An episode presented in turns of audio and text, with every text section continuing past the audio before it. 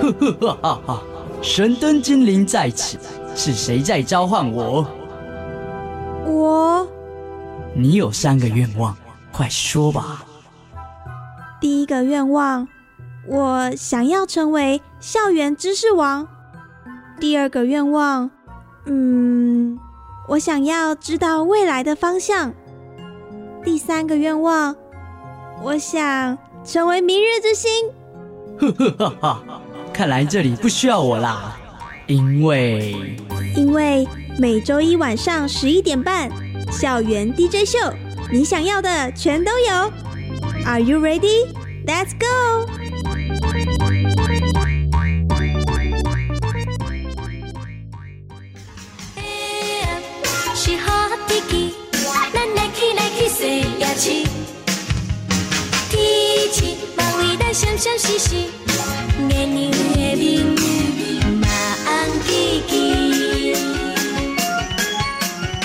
欢迎收听国立教育广播电台校园 DJ 秀，我是主持人黄燕。刚刚呢，我们听到了这一首很久没有听到的歌，叫做《塞牙七》。今天晚上就让我们一起来逛夜市吧。其实燕子我呢。非常喜欢逛夜市。我为了这一集节目的准备，我还默默的数了一下，我有生之年逛了台湾的几个夜市。我数了数，大概快要三十个左右，包含外岛、本岛，全部逛过一轮。可是呢，台湾的夜市总共有三百多个，所以我觉得我这一辈子还有很多努力的空间。那今天呢，要带各位听众们来逛夜市，校园 DJ 秀就邀请到一个非常特别的团队，我自己期待超级久的，因为呢，他们设计了一款以夜市主题为文化的桌游。那除了玩游戏之外，还可以带给你什么样的感动呢？今天我们邀请到夜市人参，哎，没有听错，夜市人参哦。那这个参是人参的参，待会呢就来请我们的团队替我们说明一下夜市人参到底是何方神圣吧。欢迎两位，嗨，DJ 好，Hello，大家好。那我们今天呢邀请到校园 DJ 秀的呢，就是夜市人生的阿乐蹦贵妃先生，还有赖尾鱼小姐，可不可以先请两位帮我们介绍一下夜市人生呢？大家好，我是夜市人生的尾鱼，我在团队里面呢是负责夜市人生的品牌规划跟包装。那我们还有另外两位成员呢，是负责行销跟通路接洽。那其实我们是一个。设计公司，那平常接的业务就是一些嗯平面啊、网站规划设计这样子的，所以其实我们不是真正在做桌游的。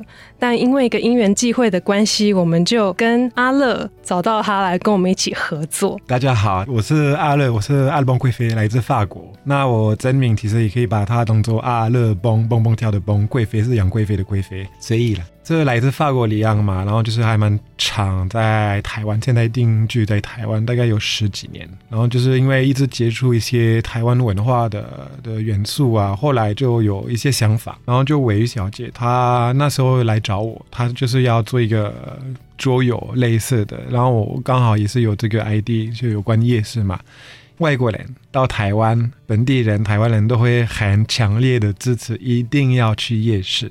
所以我可能台湾的第一个晚上是要去夜市吃东西嘛，然后我想说，其实你们台湾人的夜市是一个充满有文化的地方，充满有台湾本地的的味道的特色，所以有做一个有夜市的桌游，就是还蛮有它的感觉在里面。所以呢，这也是我今天邀请到夜市人生上我们校园 DJ 秀的原因。因为呢，其实我觉得夜市作为台湾的文化，它是最具有指标性的。因为每天晚上每个地区，你只要肚子饿了，或者是想要吸收一下就是台湾热热闹闹的感觉，你就可以走出家门，找寻离你最近的夜市，你就可以达成这个愿望。但是呢，今天这个以夜市为主题设计桌游的团队呢，他们打破了时间跟空间，只要你愿意，你就可以开始逛夜市。诶，所以呢，听众们有没有越听越兴奋、越开心、越期待呢？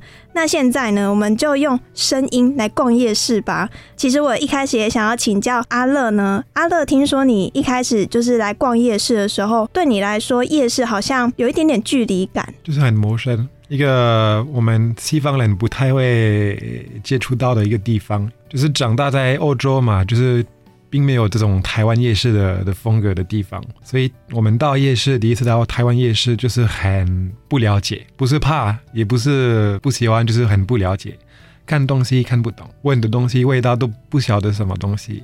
然后看菜也看不出来里面有什么东西，所以其实有希望透过这个游戏，我们可以推广一些台湾的的文化、台湾的美食，因为外国人毕竟可以一边玩这个游戏，一边了解台湾美食。我觉得有时候想象它是一个很美好的过程，可是呢，要把它化为实体的时候，它会经过很多很多需要反复练习、反复再重新设计的过程。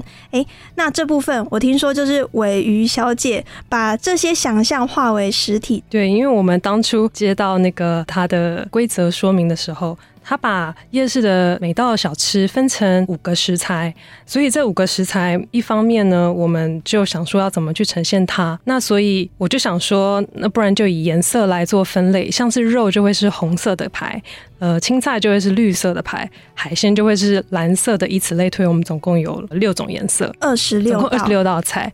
那我们把每一道菜呢的卡牌上面会标注这个菜所需要的食材。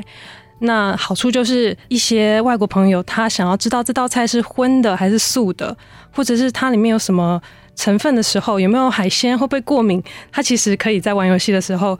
潜移默化的知道这个游戏里面有哪些成分，比如说回教的国家，他不能吃猪肉，那他借由这个卡牌的游戏过程当中，他就可以发现说，哎，那我以后在逛台湾夜市的时候，我可能哪些东西我是不能吃的，因为有一些小吃店的老板或者是夜市的摊贩，他并不见得会有双鱼或者是多余的菜单让你选择。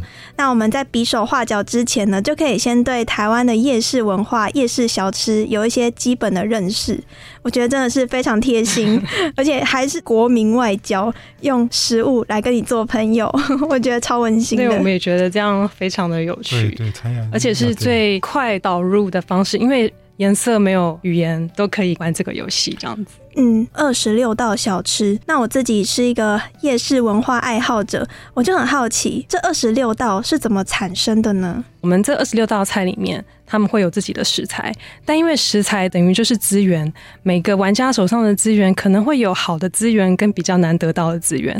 那比较难得到的资源，像是海鲜跟肉，它的售价就比较高。所以呢，在夜市人生这款游戏里面，只要是有出现海鲜跟肉当食材的料理，它的价价位比较高。那价位比较高，赚的钱就会比较多。那再来，我们就会选择比较具地方特色的料理，因为其实这款游戏我们想要让小朋友。跟外国朋友知道，其实有些料理是没有办法在一个夜市里面全部吃到的，像是蚂蚁汤。主持人有吃过蚂蚁汤吗？我有听过，但是我没有吃过。还有机会。因为我们也真的没吃过，但我知道它是来自台中的一道料理。那它是呃消暑，就是降火气的绿色的汤，然后里面有地瓜，地瓜，不知道是咸的还是甜的。然后是六月份的一种料理，对对，夏天才有的，才有。对，我记得是麻油的麻，薏仁的薏。对，然后还有台南鳝鱼意面，还有浮水鱼羹。像这样子，我们就会把它呃一些介绍介绍到我们的小册子里面，让大家可以知道说哦，原来这道菜是来自哪里这样子。那还有一些呢是容易被误会的料理。像是下水汤，因为下水两个字在日文它是有污水的意思。嗯，那可能他们一来看到下水汤，会联想到一些不干净的东西。那其实下水汤非常的鲜甜。那其实透过册子，我们希望他知道说，其实它其实是鸡鸭内脏的一个汤头。会不会有一些遗珠之憾呢？没办法收入在这二十六道里头的？有有，其实有很多。所以很多人在抱怨什么时候要做扩充。对，就有人会说，你们为什么没有呃猪血糕？对呀，然后那个什么，为什么没有珍珠奶茶？胡椒冰、珍珠奶茶，对，胡椒饼啊，对，这这些东西都很多。其实真的是很多没有办法被纳入进，因为盒子就这么大，没有办法收录可能几百道台湾美食。所以我们呃也是尽力的想说，嗯，也许之后可以慢慢的把这些。遗珠之憾慢慢的加进来，这样子。嗯，这一款游戏呢，实体化的成品我有收到，非常的精致。它就是一个像是池上便当的造型，然后呢，旁边还附一双筷子，我觉得非常的令人惊艳。然后呢，你打开便当盒，你就会发现，待会你游戏要用的筹码，还有呢一些牌卡。甚至它有一本厚厚的介绍书，我觉得那一翻开肚子就饿了，就会觉得哇，今晚要吃哪一道呢？然后呢，在游戏的过程当中，你就可以跟你的朋友互相竞争，然后呢，自己就是夜市中的摊贩，进行你的夜市人生。对，因为我们其实，在逛夜市的时候，有时候可能不会想这么多，就会觉得哎，肚子饿，我就是想要填饱自己的肚子。但是呢，在玩夜市人生这一款游戏的时候呢，你还可以了解到台湾真正的夜市文化它的内涵。那我觉得真的是非常有价值，而且就是超出原本对夜市的想象。那我想要请问一下，在你们绘制牌卡的过程当中，图像化的过程有没有什么图片上面的细节是希望玩家在游玩的时候可以注意，或者是说透过这个牌卡可以传达什么样的理念呢？其实这款游戏最好玩的地方是攻防的部分。攻防牌上的设计的时候，想要让它尽量清楚，不要让它一直去翻规则书，所以我们都会在牌卡的右上方会有一个颜色标注。它会是加一减一，或者是蓝色的全部弃牌，怎么就会画叉叉。像这样的东西，其实是用一个 icon 的模式，让大家其实去认知说，其实哦，看图就可以知道规则是什么。规则是怎么样制定出来的呢？哇，好问题啊！就全部都靠灵感。没有，就那时候其实我们我们就是要合作。第一个游戏就是给他们介绍的第一个游戏，后来发现有一点难度，所以后来我就慢慢想。到底可以做一个桌游，然后有他们就是公司有一些条件，然后就是想到回到夜市嘛，夜市夜市是台湾的一个很重要的文化部分嘛，然后想到夜市，反正我都是客户嘛，然后我想，哎，我这次可以玩当当玩家嘛，就是卖菜的，然后卖家，然后后来就想一想，卖菜就是要要买菜啊，然后要有竞争嘛，所以后来想不要单独做菜会太无聊。然后就加一些可能就黑社会 OK，反正就是夜市可能会稍微遇到的一些小状况，然后就变成有有这个特别牌攻方牌。其实他刚刚有提到那个五张食材，然后他说有六个颜色，因为是有多了一张，就是我们的王牌，对，是那个夜市人生的那一个的人生牌。所以一样啊，是要用到它的时候，也是要讲到夜市人生，才有办法用到。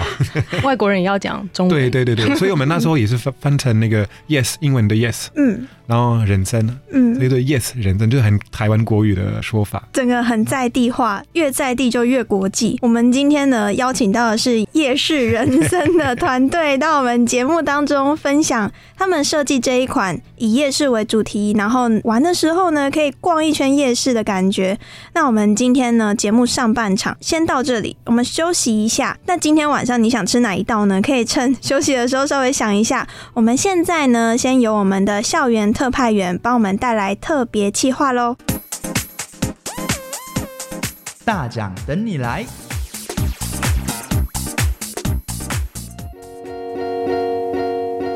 各位听众晚安，欢迎来到大奖等你来的单元，我是今天的校园特派员 Mandy。那在刚刚与夜市人生的访谈当中呢，可以了解到他们是一个充满创意的团队。那想要跟他们一样用创意让生活更美好吗？准备好纸笔，跟着 Mandy 一起听听和创意有关的两个比赛吧。第一个要介绍的是二零二零年全国大专院校创新创业竞赛。这个比赛呢是由国立中正大学企业管理学系主办。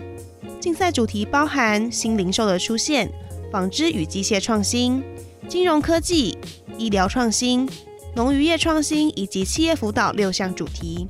希望学生在进行创意发想以及挑战的过程当中，能够发挥创意，培养创业智能以及团队合作的精神。参赛办法呢，只要是全国大专院校学生都具有参赛资格，采取每四到六人一组的方式组队参加，而团队成员可以包含三十岁以下的毕业校友，但不可以超过成员人数的三分之一哦。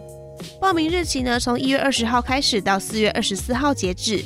比赛呢将分为两个阶段，第一阶段初审呢日期是从四月二十四号到五月七号，在通过初审之后呢，队伍将进入决赛，在决赛中获得第一名的组别呢可以得到新台币八万元的奖金，而总奖金呢更是超过十五万元，所以呢想参赛的朋友们千万不要犹豫，现在开始准备吧。下一个要介绍的是由教育部体育署主办的“我是运动创业家”运动服务业创新创业竞赛。教育部体育署为了提升运动产业发展，推动运动服务业创新创业辅导计划，并办理创新创业竞赛，希望可以培植具有潜力的创新创业团队。比赛呢将分为两个组别：社会创新组以及商业营运组。社会创新组呢，希望以目前运动产业的产品或服务上的改进，以满足社会或他人的需求。至于商业营运组呢，则是着重在行销、人力资源、研发等企业活动之改善，以达成永续经营的目标。参加比赛的团队人数至多五人，而每位成员必须是年满二十岁的自然人。若为未满二十岁的高中职学生呢，就必须要缴交法定代理人的同意书之后才能参加。关于比赛时程安排呢，今年二月二十四号比赛报名截止。并在三月十九号之前呢，会公布初选名单入围，再进行后续的企划。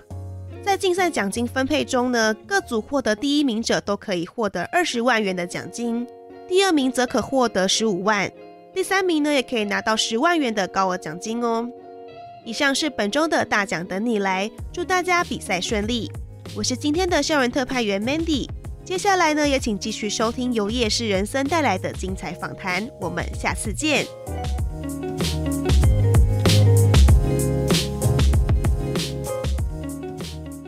欢迎回到国立教育广播电台校园 DJ 秀，我是主持人黄燕。那上半场呢，有没有觉得肚子越来越饿？我其实听一听就觉得啊，听众们现在心里在想怎么办？待会要不要直接出门就来台湾的夜市就逛起来？好，那我们稍等一下哈，我们继续要来访问的是夜市人生的。阿乐跟尾鱼，好，那阿乐跟尾鱼呢？其实，在上半场跟我们分享了《夜市人生》这一套桌游，他们设计的理念，还有一些攻防牌夜市的文化，当然非常的在地。那我们刚刚有讲到，越在地越国际，又怎么样把自己想象的一个物件化为实体，然后呢，正式推出社会跟大众见面呢？他们其实，在之前就做了一个很酷的尝试哦。他们呢，就把《夜市人生》这一套桌游放在泽泽的募资平台上面，那也获得很大的回响。所以呢，我现在也想请教一下阿乐跟尾鱼，当初呢，你们把这套桌游放到。我们募资平台上面呢，这个成功经历可不可以跟各位听众们分享一下？其实我们当初真的是很害怕，没有人会喜欢这个游戏，因为我们不是有名做桌游出身的，或者是说我们曾经出版过一些游戏，所以在默默无闻的情况下，我们觉得泽泽是一个很棒的平台。第一个是可以让你有出奇的收入，第二个就是它可以有效的曝光，因为在泽泽上面已经有很多曾经发行过一些很有趣的。游戏或者是很创新的产品，无形之中已经收集到了我们很想要的客群。那再来还有一个很好的就是试水温，在申请泽泽的时候，泽泽那边会跟我们做一次面试。我们真的也很感谢当初面试我们的大丁，因为他问我们说大概要在什么时候上市，我们就说。嗯，我们大概就是选了一个良辰吉日，就是翻农民历一个上市集的时间，我们就想上市了。但是他说其实不是这样运作的，因为你会要需要去营造各种热闹，让你这家店开始还没开店前就有人排队。那如果像我们这样随便找个时间点切入。其实是没有意义的。也许你可能会有一些些小买气，但是他没有办法营造出一个成功的专案。就是以他的经验来说，因为这个样子，我们把专案上架的时间延后一个月。那在这一个月中，我们就是很努力的去累积社团粉丝。那当然刚开始也是从家人朋友一个一个拉进来，这样子一个月里面，我们就想了可能要办一些抽奖活动啊，或者是填问卷送游戏啊，或者是我们还做了一个。心理测验就是我们自己想的，呃，我们把夜市的每一道菜挑选了几个。让大家选哪一个是你的菜，然后呢来分析你的个性，为什么你你会选臭豆腐？因为就同事会写一些很好笑的话，那我们就是不太准心理测验这样子。我想请问主持人，你是属于冲动型的购物人吗？还是你是属于理智型？我是理智型的，因为像我就是属于冲动型的。我可能在募资初期看到喜欢，我就会买，但其实像你这样理智型的人，他就会先观望，对他会在中间一个观望期。所以当你没有一个很好的开始，观望的人就不多。那所以其实好处。我我们先营造了一些气氛了之后，让中间观望期的人可以更了解我们的游戏。所以我们那个时候就找了一个 YouTuber 叫菜渣，因为他有专门做桌游的开箱。我有看到那支影片，对他帮我们玩的非常的有趣，然后当天请的来宾也都很好笑。那我记得有一个是罗伊吧，他用很简单的方式帮我们把游戏说明的很清楚，帮我们的游戏做了非常好的宣传。呃，夜市人生的团队呢获得了很大的成功。那这是你们的第一款游戏，其实你们还有第二款游戏叫做《甘味人参》，一样都是人参结尾，不过呢这次变甜的，我们要来吃甜食哦。诶，那要不要听我们的听众们介绍一下这个第二款的游戏呢？因为其实募资其实是短期的，那后续其实你要让一个品牌能继续运作，你就必须想新产品，或者是想通路。怎么去做延续？那所以我们在做完第一款游戏的时候，我们会常常有人会问说，为什么没有珍珠奶茶？为什么没有凤梨酥？这些我都超爱吃的，但我都没有在夜市人生看到。所以我们就针对甜食的这个东西，想要就是请阿乐说，我们现在有一款甜食，那你现在想要延续夜市人生的设计呢，还是你想要做一款新的游戏？所以我们让它非常的伤脑筋。嗯，真的是很伤脑筋，因为他们条件还蛮多，所以跟为人生，我们就做一个完全不一样的游戏。嗯，第一，我会觉得有比较有成就感嘛，就是做新的真的是比较好。然后再来就是已经玩过夜市人生的人，就会觉得哎，其实对有新鲜感，好像一定是要做新的。夜市人生跟跟为人生，他们其实有差差很多。像夜市人生，它是一个比较直接。高效和就是要要闹的的一个一种游戏嘛。那我们新的游戏《跟位人生》，它比较需要记忆，需要脑袋，需要一些策略，所以玩法很不一样。然后就但是造成的效果也很不赖了。其实我们我我在国外就是跟朋友还有家人，还有一些台湾的外国朋友玩这个游戏，他们觉得这样也是很好玩，就是这样也是有有挑战性。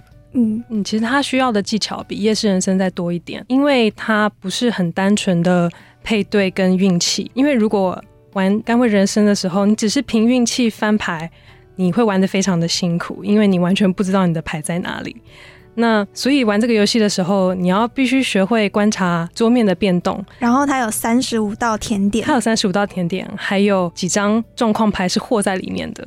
玩的时候，你会因为拿了甜点回来，你就要再补一张嗯手上的状况牌进去。所以玩到后面，虽然桌上的卡片都是一样多，但是你会累积越来越多冰块，让你这个游戏无法进行。也是考虑到对方的卡就是最好的，这样你真的是可以控制他。嗯，如果你可以观察对方现在缺什么，或者是他已经翻开来了，但是却没有拿走的时候，你可以拿那张牌去做利用。岗位人生会比较像是扑克牌型的游戏，然后呢，一开始我们提到夜市人生，它比较像是竞争型，那互动型，它可能在气氛上面它比较热一点。岗位人生呢，它就是比较默默的去记别人有什么牌，然后你自己有什么牌，要用什么功能牌去挡。哎，我觉得真的是。是每一个都是有它的窍门在的。这两款游戏呢，刚刚听过介绍之后呢，听众应该现在除了肚子饿之外，也很好奇说他们在卡牌上面的呈现。作为一个外国人，阿乐，你从法国来，我相信这些语言对你来说，应该它一开始是不容易被了解的。可是呢，在这两款桌游里面有个共同点，就是它的翻译都很特别。我想要请教一下，你们在翻译的过程当中。都是汉语拼音的情况之下，你们有没有什么当初遇到的困难，或者是放什么小巧思在里头呢？第一，我们选汉语拼音是因为外国人在反正在国外学汉语，就是学国语，就是一定是用汉语拼音的，不是用 p o p m f 所以我们就是这个是绝对是要用汉语拼音，因为对我们来讲，如果要从 p o p m f 开始学国语是完全不行。然后就一些比较特别的，因为台湾反正。毕竟有有台湾国语，还有台语嘛，就是很多语言嘛。台湾就是还蛮丰富。语言呢本身也是一种文化，那饮食也是哦。所以呢，在透过这两款桌游的设计当中，还有玩乐的过程当中呢，其实你就可以就是边玩边学，还可以边吃。讲到这个，就是我还要跟各位听众们分享，他们还有一个小巧思，就是他们有设计一个 App。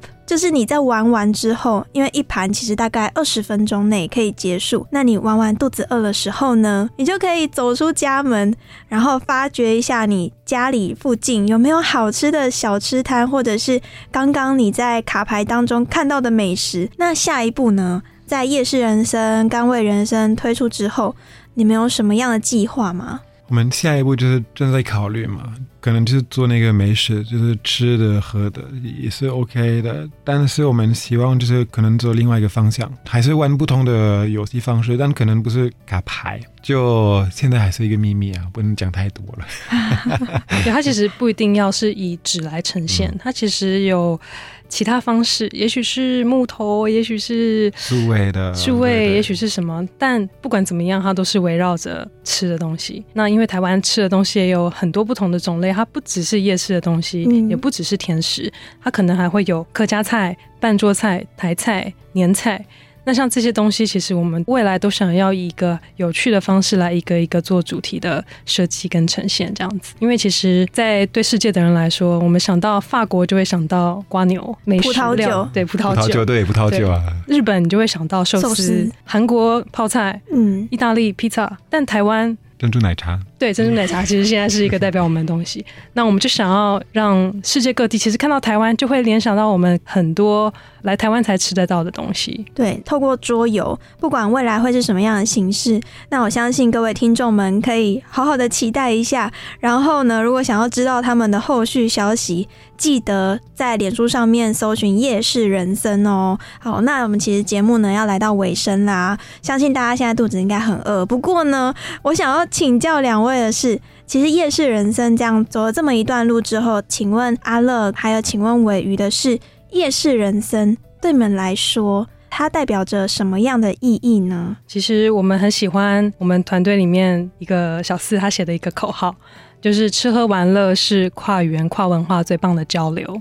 那其实我觉得真的就是这个样子。如果你要推广自己的观光，你真的是必须亲自跟外国人一起到你喜欢的地方去分享你喜欢的事情。那其实我会希望夜市人生可以变成一个传递给下一代的一个很好的品牌，让他们可以介绍给自己的外国朋友，做一个很好年轻人之间的国际交流这样子。我跟他一模一样。一个 ID 嘛，变成呈现嘛，那就是也是一个很感动的方面所以就是一个对，没有想到会变那么大的一个小事情，所以其实还蛮开心，开心也有一点点的骄傲。我觉得这些东西其实，如果你不做这个产品的话，就都不会遇到。我觉得它就是一个很特别的创业的过程吧。那今天呢，校园 DJ 秀邀请到我们夜市人生的阿乐还有尾鱼到我们节目现场分享他们设计两款桌游《夜市人生》跟《甘味人生》的甘苦谈。那我们未来呢，就继续拭目以待，夜市人生团队还会再推出什么样以吃为主轴，然后呢继续发想的桌上游戏。那我们节目的的。尾声呢，就来请我们两位来宾阿乐还有尾鱼跟听众们说声再见吧，拜拜拜拜，下次见喽，走吧，我们一起去逛夜市喽，拜拜。